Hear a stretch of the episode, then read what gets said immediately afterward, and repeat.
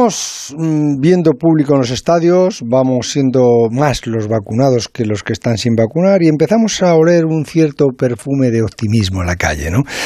Doctor José Luis Calleja, Clínica Puerta de Hierro de Madrid, buenas noches. ¿Qué tal? Buenas noches, José Ramón. Bueno, usted mm, acaba de regresar ahora de Panamá. ¿Cómo está la, situación de la pandemia en, en Sudamérica? Bueno, la situación es bastante heterogénea. Hay países que están realmente con una una situación de vacunación muy pobre, son países que no han tenido acceso como tantos eh, otros países a la vacuna. Y está pegando muy fuerte México, eh, en Chile, a pesar de, que es un país que bueno que está vacunado en parte eh, importante, pero hay sobre todo Brasil está terriblemente mal. Panamá es un país pequeño que han podido tener vacunas en un porcentaje importante. Y bueno la situación. También hay, hay que pensar que muchos de estos países pues no, no existen las residencias de ancianos, por lo tanto a veces la pandemia ha tenido un efecto un efecto menor por, porque tienen menos personas ancianas y además no las tienen en, sitios como las residencias que tenemos aquí en Europa. Aquí eh, no ha estado usted esta semana, pero hemos tenido la polémica de la, de la vacunación de los futbolistas. Si tendrían que haberlos vacunado con antelación a los jugadores que están representando a España en, en un torneo internacional. Eh, ha habido ahí una especie de, de, de, dudas farisaicas, ¿no? Y, al final les han inoculado la vacuna de Janssen, excepto a los que ya habían pasado la enfermedad que les han puesto una dosis de la Pfizer, ¿no? ¿Esa era la mejor solución?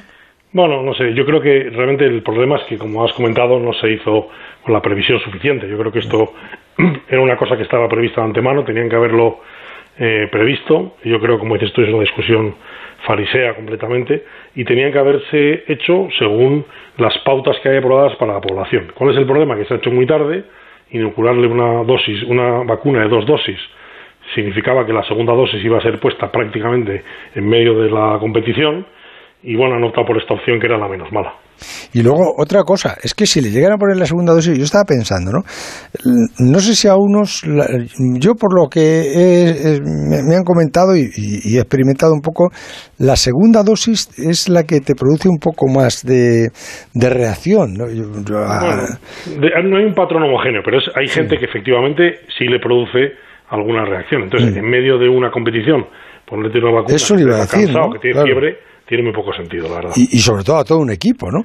Y, esta que les pusieron el, otro día, la Jensen, eh, seguramente alguno le habrá producido, no nos habremos enterado, pero... Por mera estadística, seguro que, alguno ha tenido pues algo de fiebre, malestar general, no ha estado en forma, eso, eso seguro, porque son jóvenes y los jóvenes habitualmente tienen unos efectos secundarios, como tiene un sistema inmunológico más potente, pues suelen tener estos efectos secundarios leves de una manera más frecuente y seguro que alguno lo ha tenido, claro. No nos, hemos enterado ni nos enteraremos para que no se arme más, más lío, pero es verdad, han jugado esta noche y a lo mejor alguno ayer pasó mal día o antes de ayer o yo qué sé, ¿no? Pero bueno. No, la gestión ha sido claramente de una imprevisión completa, de sí, sí, sí. claramente, en lo cual tenía que haber estado involucrado, en mi opinión, la UEFA, porque es la que organiza la competición. Fundamentalmente. debería haber Fundamentalmente, lo que ha hecho el Comité Olímpico Internacional, que ha dicho, nosotros vamos a donar no sé cuántas miles de vacunas por las que se vayan a poner a los atletas. Y, es lo mismo que tendría que haber hecho la UEFA, por, por, favor, ¿no? Eh, estamos con la incidencia por encima de los 100 casos por 100.000 habitantes. ¿La culpa de que no baje más la tienen ahora la gente joven con las fiestas y los botellones y todas estas historias? Bueno, yo creo que desde hace meses ya el grupo de incidencia más frecuente son los, los, la gente joven, entre 15 y 29 años.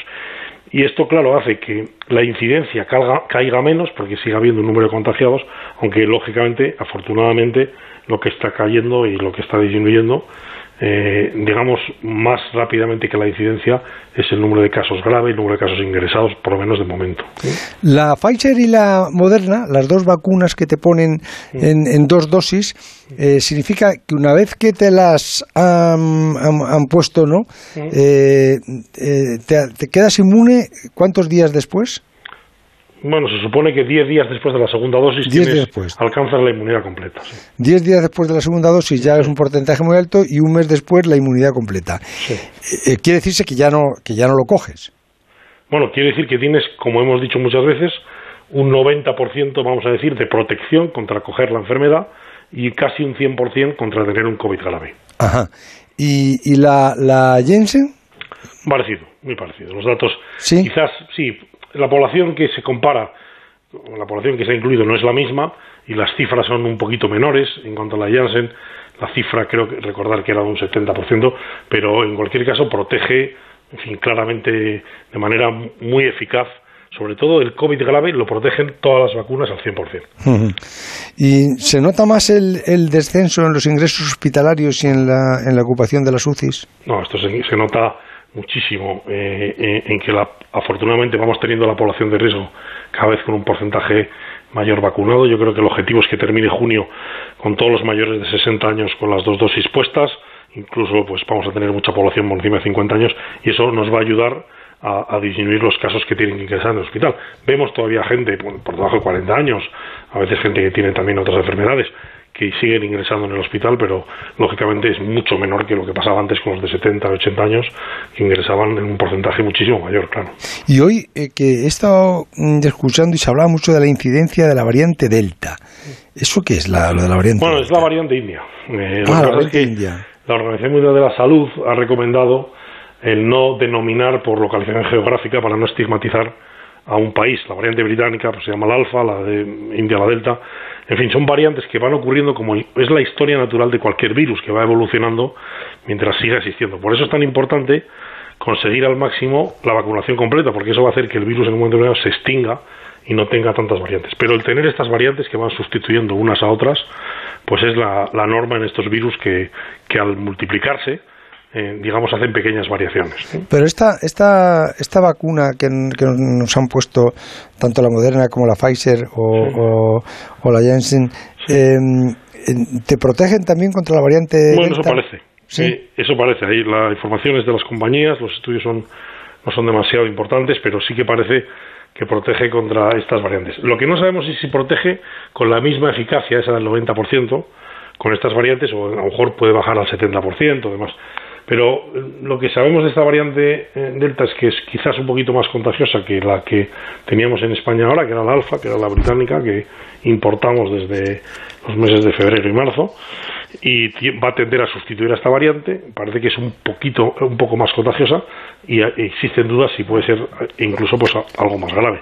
Entonces, por eso, insisto, lo importante es tener vacunada al mayor porcentaje de la población para que consigamos extinguir el virus y no se produzcan más variantes.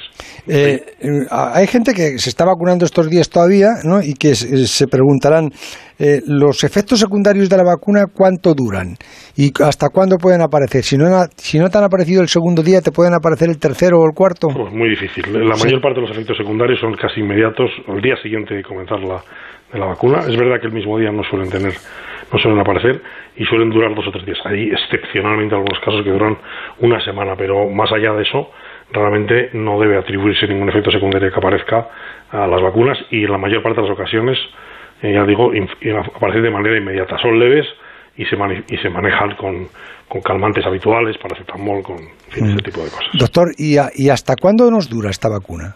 Esto es una pregunta del millón, no sabemos. Claro, no, eh, sabemos. todos los que nos han puesto o nos están poniendo la vacuna ahora, eh, cuando llegue octubre, noviembre, ¿tenemos que volver a vacunarnos o ya no? No lo sabemos. Hay que, yo creo que hace falta estudios que demuestren esto. Es verdad que hay algún tipo de población. Hay, por ejemplo, he leído que Francia ha propuesto que en pacientes trasplantados, que son pacientes que tienen una respuesta inmune menor, por tanto es previsible que no respondan igual ante la vacuna, se está planteando colocar una una tercera dosis. También hubo un informe de Moderna que habló de que pudiera ser necesario en invierno una tercera dosis. Yo creo que eh, este es el tipo de preguntas que hay que responder con estudios para que no nos pase lo que nos ha pasado con muchas de las vacunas previamente, que se tome una opinión conjunta, que esa opinión sea dictada por la ciencia y que, bueno, pues eh, probablemente haga falta una dosis de recuerdo. No sabemos si va a ser este invierno o a lo mejor puede aguantar un año más, no sabemos. ¿Y las vacunas ya se podrán comprar en la farmacia en, este invierno o eso o, tendrá que ser otra vez con las colas y las eh, todo esto? Mm, bueno, yo no creo que haya disponibilidad de vacunas. Hay, hay, que pensar que hay mucha parte del mundo que queda todavía sin vacunar. Ahora ha habido un compromiso del G7 de donar más de mil millones de vacunas al tercer mundo, hay que pensar que esta enfermedad no va a acabar hasta que esté vacunado, no solo nuestro entorno, sino todo el mundo. Y, bueno, a pesar de que va a haber más vacunas y probablemente la capacidad de fabricación va a ser mayor, yo creo que todavía va a seguir siendo una cosa regulada. No creo que se pueda comprar directamente en la farmacia. Doctor, la última, Novavax, que ha informado hoy que su vacuna es eh, eficaz en más del 90% de los casos, dice, eh, ¿cuándo cree usted que podremos tener esta vacuna que además se va, se va a fabricar aquí, en, la localidad gallega de, Oporriño? Sí, bueno, es una vacuna hecha de nanopartículas recombinantes, es una, una vacuna, una tecnología diferente. Es verdad que tiene esta eficacia publicada, que es la misma que publicó más o menos Pfizer y Moderna, eh, parece que ha anunciado que se podrá eh, pedir la autorización a la Unión Europea en el tercer trimestre. Entiendo que eh, espero que a final de año dispongamos de esta y de la CureVac, que es la vacuna alemana también de, de RNA recombinante, de RNA mensajero, que podrán aumentar ese ese pool de, vacunas diferentes que tengamos para, para, vacunarnos y para que pueda disponer todo el mundo de una vacuna rápidamente y eficazmente. Oye, doctor, qué buena noticia nos ha dado usted esta noche. Nos ha dejado con una cara de optimismo que de verdad le eché de menos el, el, lunes. Un abrazo muy fuerte. Un ¿eh? abrazo muy fuerte. Hasta luego. Adiós. Este anuncio dura